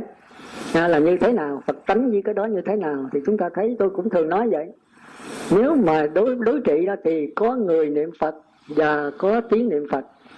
Nhưng bây giờ người niệm phật tiếng niệm phật xoắn tích quấn quýt lấy nhau không còn phải theo dõi nữa không cần phải kéo kéo trở lại nữa không cần phải nhiếp tâm nữa mà luôn luôn người niệm phật ở đâu? Thì đối tượng niệm phật ở đó. Thì như vậy qua phật tánh, nếu thiện trí thức chỉ, thì bây giờ mình chỉ đứng lặng lại, mình nhận biết rằng có người niệm phật và có đối tượng được niệm phật, có con trâu và có người chăn trâu. Mà đừng cải sửa, đừng phê phán gì hết, thì mình nhận, cái đứng lặng nó biết rằng có nhận thức và có đối tượng nhận thức. Còn nhận thức, đối tượng nhận thức là do tập trung mà có. Cái này mình không phải tập trung, mà lặng lẽ mình nhìn người chăn trâu và con trâu. Thì cái này là phật tính chứ con cái gì nữa hả? Không? thì cái này đã trong định đời nha có giảng nếu mà không giảng mình không để ý thì mình không nhận được phật tánh. Nhưng mà phật tánh này rất là yếu rất là yếu. Nếu qua cái lạc nữa đó thì nó di tế hơn. Thành ra cái sao động càng ít chừng nào thì phật tánh lại càng rõ rệt chừng ấy. Đúng cánh càng rõ rệt chừng ấy. Chư phật tử phải để ý về tu cái đó chứ có gì đâu. Giờ mình niệm phật tới là à, ngồi xuống rồi nghe tiếng niệm phật mình chỉ lắng nghe thôi bây giờ muốn nghĩ cái gì cô không có nghĩ hết nó chỉ là cái tiếng niệm phật đâu người người nghe niệm phật ở đó. Bây giờ mình dừng lại một chút xíu. À, mình lắng nghe à, có người niệm và có tiếng niệm phật. À, niệm chậm mình biết niệm chậm niệm mau mình biết niệm mau. À, à, rồi bây giờ mình nhận ra cái đó mình đừng cải sửa đừng gì hết. Thì cái nhận biết này chính là phật tính cho còn cái gì nữa? Nó khác với cái cái người niệm phật và đối tượng niệm phật. Người niệm phật và đối tượng niệm phật thì nó tương ưng. À, người niệm phật nhanh thì đối tượng niệm phật nhanh hai người niệm phật có thức trong sáng thì đối tượng cũng theo trong sáng. À, nhưng mà cái này nó biết được thôi chứ nó không phải là không phải là người niệm phật nó không phải là đối tượng niệm phật. Nhưng nó biết được người niệm phật và biết được đối tượng niệm phật thì nó chính là bát nhã cái gì. À, rồi mình qua cái lạc nữa thì cái cái cái phật tính này nó tiến thêm nữa thì nó cũng là phật tính thôi. À, tôi nhắc sơ vậy để phật tử nhớ. À, rồi thì tới lặp lại lấy con tiền đức mà tôi chưa chắc là phật tử lặp lại nổi nhưng mà tập lập tập làm. Thì cái đó là của mình. Còn mình nghe vậy thôi thì nó nó nó nó không được. Còn cái sau con thượng đức thì nó khác với tôi. Không giống thôi chứ tôi chưa chắc là tôi trúng mà chưa chắc là ông thượng đức trật nhưng mà tôi nếu tôi giải thích tôi giải thích cách khác. Còn cái trước thì giống thôi. Giống thôi tôi nếu có giảng này cũng vậy thôi. Trình bày chắc cũng vậy chứ cũng không hơn nổi. À, thành ra bây giờ chúng ta lặp lại câu của ông thiện đức là tại sao mà sư có giảng là nhị tiền? Tức là niệm phật khỏi đếm thì có thể thấy phật tánh như nhờ tiện trí thức hoặc thánh nhân giúp đỡ.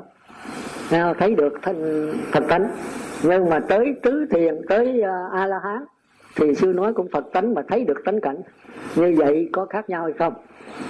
À, chúng ta về trả lời trả lời. Thì nãy thượng đức cũng có trình bày chỗ đó đó. Thì hiện lượng tánh cảnh đây không phải có một hiện lượng tánh cảnh mà có rất nhiều. À, hiện lượng tánh cảnh của sáu thức. Hiện tánh cảnh của năm thức đầu hiện lượng tánh cảnh của thức thứ tám. Hiện lượng tánh cảnh của a la gia thức thứ tám đó. À, còn hiện lượng tánh cảnh của vũ trụ thì không kêu là hiện lượng tánh cảnh nữa. Vì đó là cái mặt chân thật thành ra kêu là vô chất tánh cảnh và hữu chất tánh cảnh để phân biệt. À, thì chúng ta về thăm tiền lại chúng ta tập trả lời câu hỏi này. Thì bây giờ nó sáng tỏ tới tám chín chục phần trăm rồi đó. Chỉ cần chúng ta tập làm sao chúng ta trình bày. Nếu mà không rõ nữa chúng ta viết ra giấy đọc cũng được nhưng mà nó nhớ là của mình làm nha. Nếu qua sự sự sự sự quan sát, qua sự sửa, cải sửa người khác thì được. Còn lấy của người khác đọc thì tôi xin thưa đừng làm như vậy. Nó mất cái cái cái cái cái cái công lao tu tập của mình. Đó là mình lấy cái tu tập người khác làm của mình thì nó không thật. Đó là cái sai trái nhất của Phật giáo. Cái cái cái cái tối kỵ nhất của Phật giáo. Mình cứ sống thật thà là mình làm nhờ người khác cải sửa. Nhưng mà của của mình.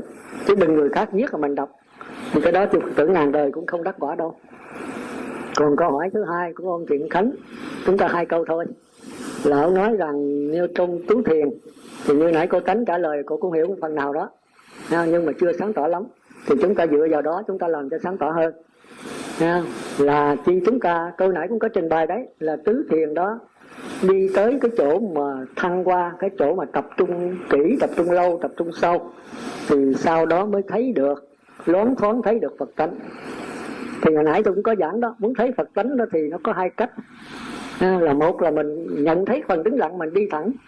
Hai là do đè nén cái sự sao động mà phật tánh nó hiện tới cho mình.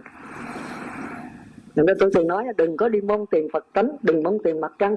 Mà làm sao cho cái sao động mình bớt sao động thì mặt trăng sẽ hiện rõ mặt trăng hiện rõ mà đã sao động rồi làm cho nó bớt thì nó cũng trở lại sao động thôi.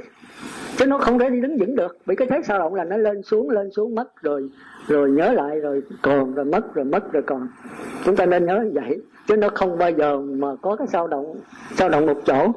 Nó sao động lên rồi xuống, cao rồi thấp. Thì nó cứ như vậy mãi. Thành ra khi mà sao động sâu thật sâu rồi thì nó loáng thoáng, nó thấy được. Thì như vậy thì nó khác làm sao? Còn một người nhập lưu thì cũng thấy phật tánh. À, là cũng thấy được phật tánh. Mà tại sao tứ thiền tứ không này cũng thấy phật tánh? Thì hai cái nó khác nhau làm sao? Chúng ta phân biệt để rồi khi mà chúng ta lỡ mà tu tu mà mà tứ không mà chúng ta lọt vào đó chúng ta biết đây không phải là thánh nhân. Đây chỉ là phàm phu thôi. Còn nếu mà nhận phật tánh thì thì chúng ta biết đây là phật tánh. Thì hai cái nó khác nhau làm sao? Cho phật tử về phải chiêm nghiệm. Tôi đã có giảng rồi. Chúng ta chỉ so sánh chúng ta trình bày lại thôi thì thời giờ đã hết quá 15 phút rồi. Thì tới đây xin tạm ngưng. Ai có cái gì thì tới trả lời hai câu hỏi này ha? Mỗi người cố gắng làm mô phật. Đến đây xin tạm ngưng vậy nó nó hình thành xuống. Nó xuống thức thứ từ cái thức thứ 8 nó xuống à, năm thức đầu rồi nó xuống thức thứ sáu. Rồi à, cái cái sao động của thức thứ sáu nó mới chụp mũ. Cái chụp mũ là dường à, là dường như có có hình đó có hình rõ rệt đó nó mới chụp mũ thành vật nó chụp mũ thành ra là là có có vật có vật rõ ràng thì nó cái đó gọi là sắc quẩn. Hồi nãy sư giảng là nó chụp mũ bên, bên của cái đứng lặng của năm thức đầu. Nhưng mà con thấy à, nếu mà theo cái trình tự cái đứng lặng á đứng lặng của thức thứ 8 xuống đứng lặng của năm thức đầu rồi đến đứng lặng của thức thứ sáu. Rồi cái sao động nó mới chụp mũ vào cái đứng lặng của thức thứ sáu nó thành ra có vật. Tức là đứng lặng của thức thứ sáu, mình thấy là nó dường như là có người, nhưng mà người gì thì không biết. Cái sao động của thức thứ sáu nó mới chụp mũ. Thành ra người này là người ấn độ, người này là người việt nam. Thí dụ như một cái cái bình đi. Cái bình khi mà nó xuống đứng lặng của năm thức đầu thì nó mới chập chờn. Khi mà đến đứng lặng của thức thứ sáu dường như là có cái bình. Nhưng mà cái bình này là cái bình gì? Thì cái sao động của thức thứ sáu mới chụp mũ thành ra cái bình này là cái bình bông cái bình bông của Việt Nam hoặc là cái bình bông của của nhập cảng chẳng hạn. Thì như vậy là cái vọng tưởng kiên cố nó nó nó đi sau cái nó nó hình thành sau cùng qua cái đứng lặng của thức thứ sáu mà sư giảng thì con thấy nó là năm thức đầu. Mà theo con hiểu cái trình tự sư giảng thì nó phải xuống đứng lặng của thức thứ sáu rồi nó mới thành vật được. Mà sư con hết ạ. à, À, con xin có cái ý kiến. Bởi vì à, sư giảng ra thì nó vừa sâu vừa rộng. Thì có nhiều khía cạnh thành ra chúng con học thì um, nó có những cái hiểu nó đúng mà có những cái hiểu sai theo cái theo cái tư duy của mình. Thành ra có học thì phải à, có hỏi. Có hỏi như vậy để mới làm sáng tỏ lên là chúng con hiểu được tới đâu rồi sư mới mới à, mới nương vào cái hiểu của chúng con mà sư giảng tiếp. Nếu mà không có hỏi thì không có điều chỉnh lại cái giảng và cũng không có điều chỉnh lại nhận thức của các con. Hoặc nhưng mà cái câu hỏi này nó nó mới thành ra có thể là để kỳ sau. À, thành ra kỳ này thì có, à, con đề nghị là xin trả lời cái câu thứ nhất của thiện khánh hỏi luôn lúc trước đó là tứ không nó có thể đi đi có thể thấy được cái tánh cảnh. Như vậy thì nếu khi thấy được tánh cảnh thì phải là đắc quả nhập lưu chứ không thể gọi là ngoại đạo được. Và câu hỏi thứ hai của con á, thì à, à, sư nhãn á, thì a la hán mới thấy được tánh cảnh. Rồi à, à, nhất quan lai à, nhất nhập lưu nhất quan lai bất lai á, thì chưa thấy được thì như vậy con mới thắc mắc là sư giảng à, tu nhị thiền tiến qua à, tu tới nhị thiền thì có chuyển qua bát nhã như vậy thì chuyển như thế nào? Thì hai câu hỏi này nó trải qua là một tuần lễ thì có lẽ phật tử chúng con cũng đã có tư duy. Thành ra con xin trả lời cái này trước. Còn cái mà cái, à, cái giữa tư tưởng giữa cái tư tưởng và cái sắc quẩn đó thì con xin là để trả lời sau mô phật con xin hết ạ.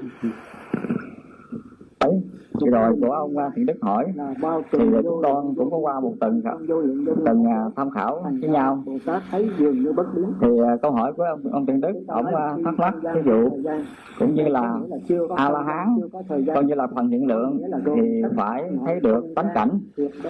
còn thí dụ như là bất lai cho đến nhập lưu như vậy bất lai nhập lưu sống được với phật tánh thì cũng là cái cái hiện lượng là đứng lặng vậy. thì nếu không thấy được tánh cảnh thì làm sao gọi là là bất lai là nhất chuyển lai là nhập lưu. Thì vấn đề mình tu chuyển từ cái nhị thiền qua bát nhã, chuyển như thế nào? Thì ở đây qua một tuần tham khảo của chúng con, thì con xin trả lời riêng phần của con.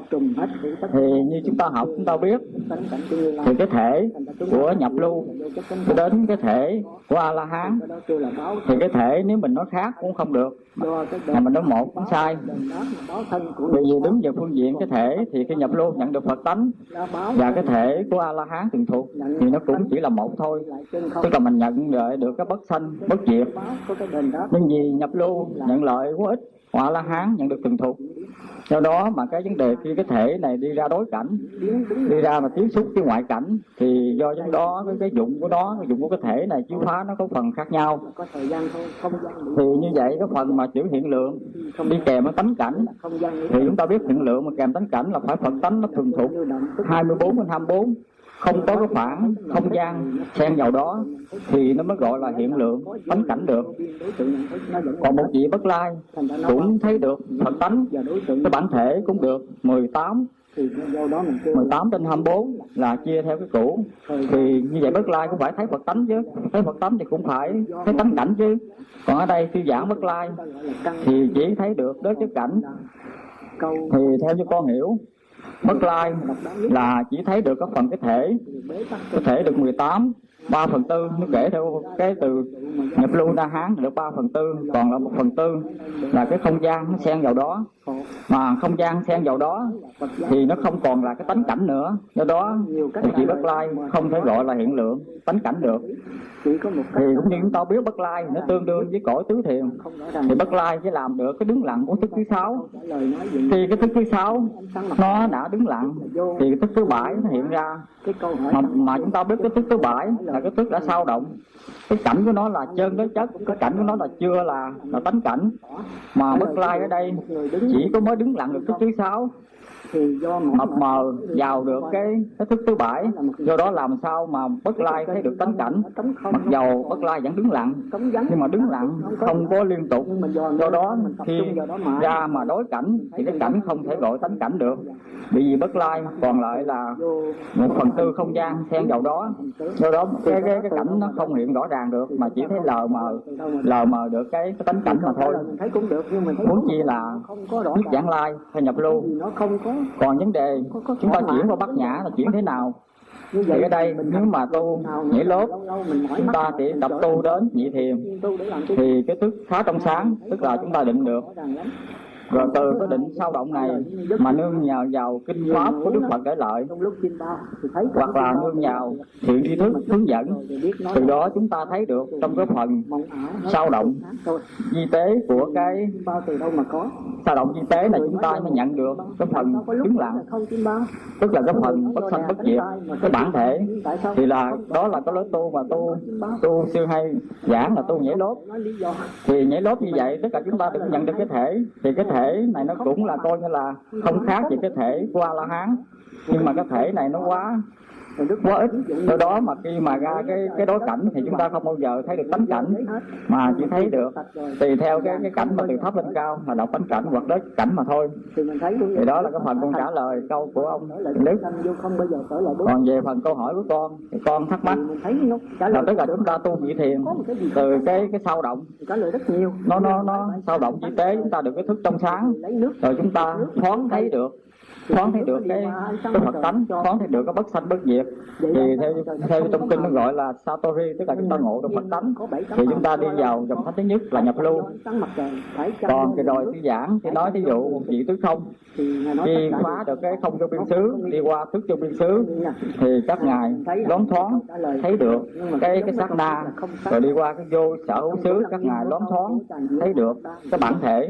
Rồi đi qua phi tưởng khi phi tưởng xứ thì các ngài loáng thoáng thấy được cái chân không thì diệu hữu.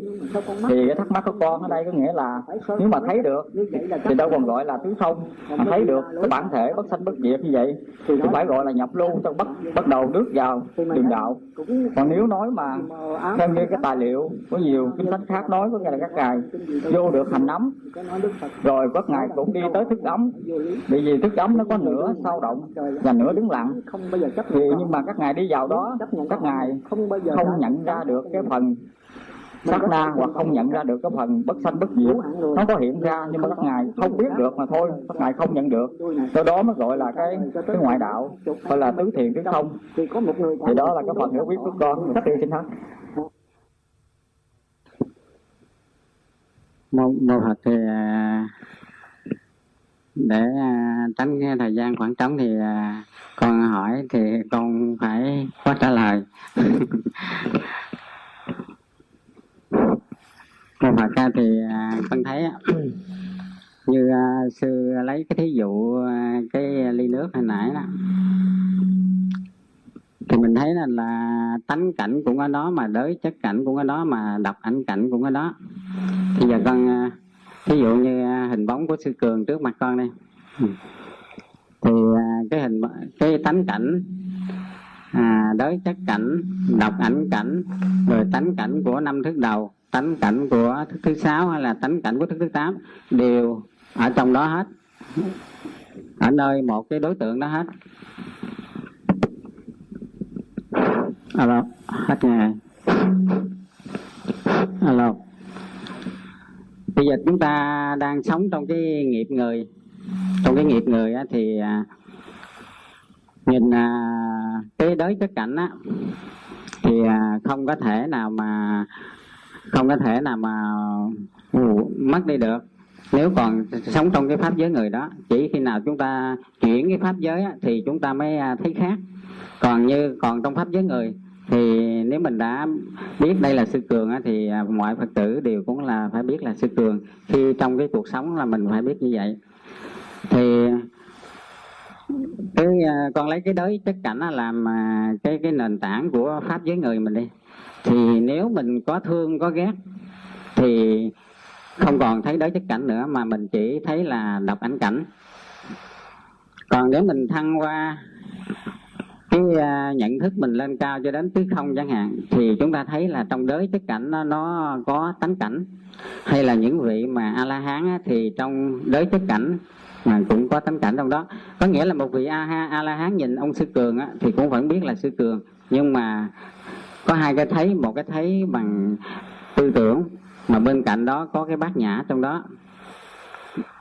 Mà trong tánh cảnh nó lại chia làm làm bốn ba cái tánh cảnh. Cái tánh cảnh của thức thứ tám rồi tánh cảnh của năm thức đầu mà và tánh cảnh của thức thứ sáu. Thì như vậy à, con, theo con hiểu thì à, bất cứ một một vị là nhập lưu, bất lai, a la hán vì cũng đều thấy thánh cảnh hết, nhưng mà cái thánh cảnh nó khác nhau. Khi mà tùy theo, khi mà đi vào cuộc sống mà họ trực nhận tới về chân không được thì họ cũng đều thấy tánh cảnh được, chứ không phải gì riêng a la hán. Tánh cảnh của a la hán thì khác với cái tánh cảnh của bất lai hoặc là nhất văn lai mà cái ờ, cái điều kiện mà tu được cái nhị thiền mà chuyển qua bát nhã đó, thì à, con thấy là muốn chuyển qua bát nhã đó, thì nó, theo con thấy nó có, theo con chia có, phải có bốn điều kiện sau đây. Ví dụ như cái vị đó phải giữ năm giới và có phải tập tu tứ thiền, đó là điều kiện thứ nhất để chuyển qua bát nhã. Những năm giới tập tu tứ thiền rồi sau đó phải học hỏi giáo pháp xem kinh xem sách rồi tự tu di lấy hoặc là có thiện tri thức hướng dẫn. Để biết thế nào là sanh diệt thế nào là bất sanh bất diệt à, thế nào là ta là của ta là tự ngã của ta và thế nào là không phải ta không phải của tự ngã của ta không phải của ta. Là phải, phải học hỏi giáo pháp cho thật rành rẽ và phải trở về con người của mình, kiểm chứng lấy. Trong cái sanh diệt, nó có cái bất sanh bất diệt trong đó. Đó là cái điều kiện thứ hai là học hỏi giáo pháp và phải nương thiện tri thức để biết được cái nào là sanh diệt, cái nào là bất sanh bất diệt. Cái thứ ba nữa là cũng phải biết về cái thập kiết sử. Trong cái thập kiết sử này đó, nó gồm có thân kiến, giới cấm thủ, nghi à, tham dục sân à, sân tham dục tham sát tham vô sát phóng vật ngã mạng và vô minh.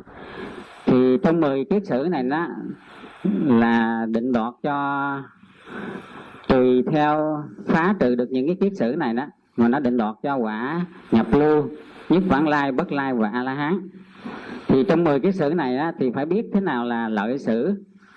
Thì ba lợi sử ba cái kiết sử đầu là thân kiến giới cấm thủ và nghi đó là lợi sử là những cái mê lầm thuộc về lý à, do học hỏi ở trường đời do cái thành kiến của những của những người xưa để lại mà chúng ta chấp rằng á, cái thân này là ta là của cái thân ngũ uẩn này là ta là của ta là tự ngã của ta.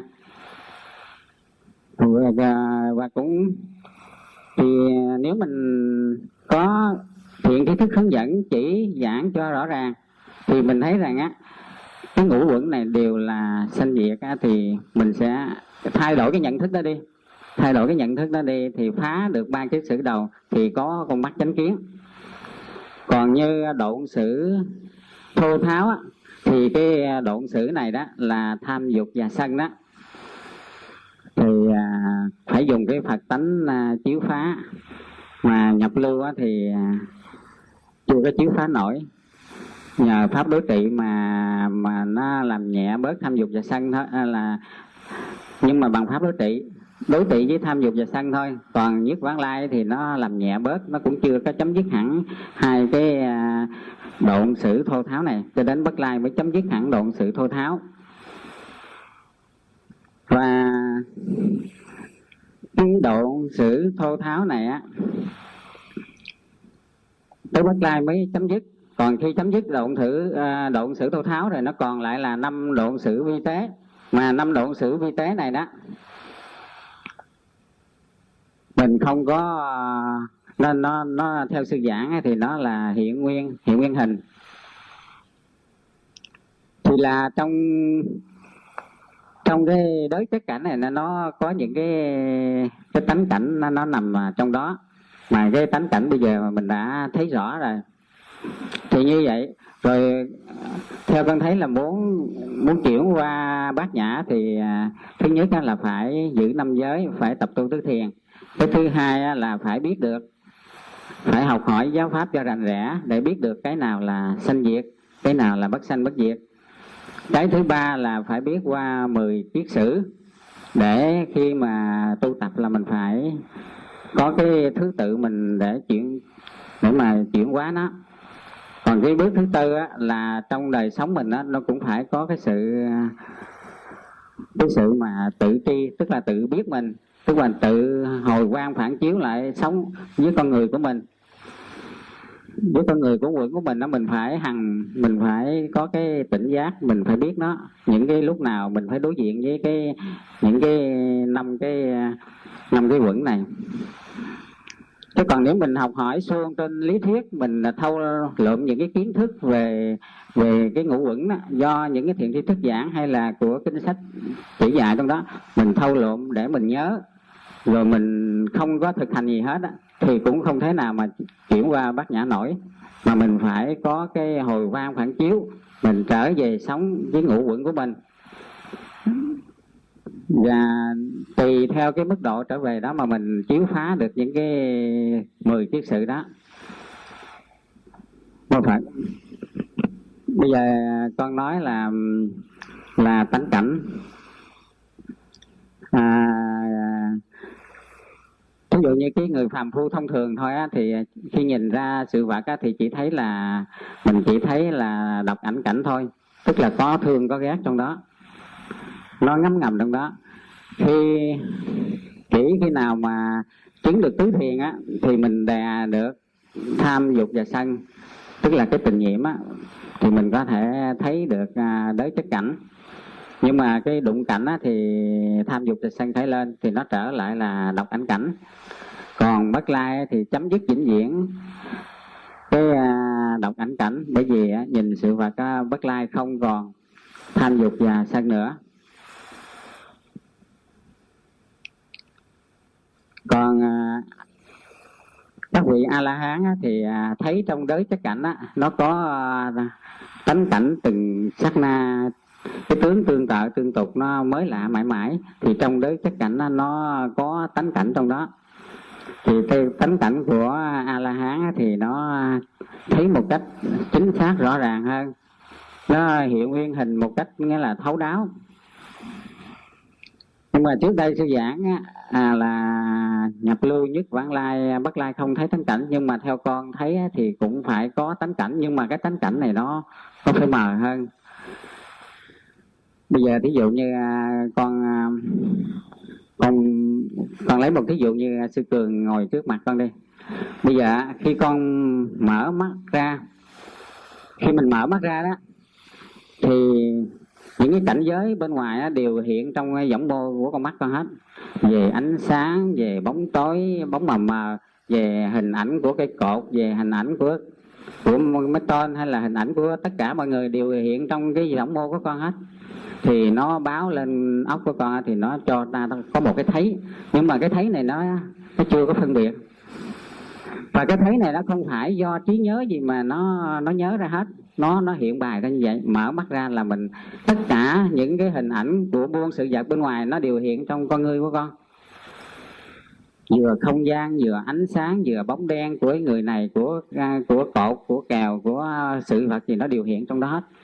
Nó chưa có phân chia gì hết, nó đều hiện ra trong con người của con hết. Thì con nghĩ cái đó là tánh cảnh của năm thức đầu rồi. Ví dụ mình à, không nhìn á, thì cái thức nó hiện ra như thế nào thì cái thấy của bát nhã nó cũng vẫn thấy như vậy. Nó hiện ra thì bát nhã cũng thấy là nó hiện ra như vậy. Bây giờ mình không mình nhắm mắt lại thì cái thấy mình vẫn còn thấy thôi. Nhưng mà không có hiện ra những cái bóng đen đó thôi. Những cái bóng đen lộn xộn đó không còn hiện ra trong con người của mình nữa. Nhưng mà cái thấy cũng vẫn còn. Mở mắt ra thì ánh sáng hư không đốm đen gì này đốm, những cái bóng đen kia đều hiện trong con người. Thì cái đó là cái thấy của điều kiện của thức thì cái bát nhã nó cũng thấy như vậy thôi. Thì cái đó là mình chưa có phân biệt ra sự vật này, sự vật kia đâu. Bây giờ mình mới tập trung mình tập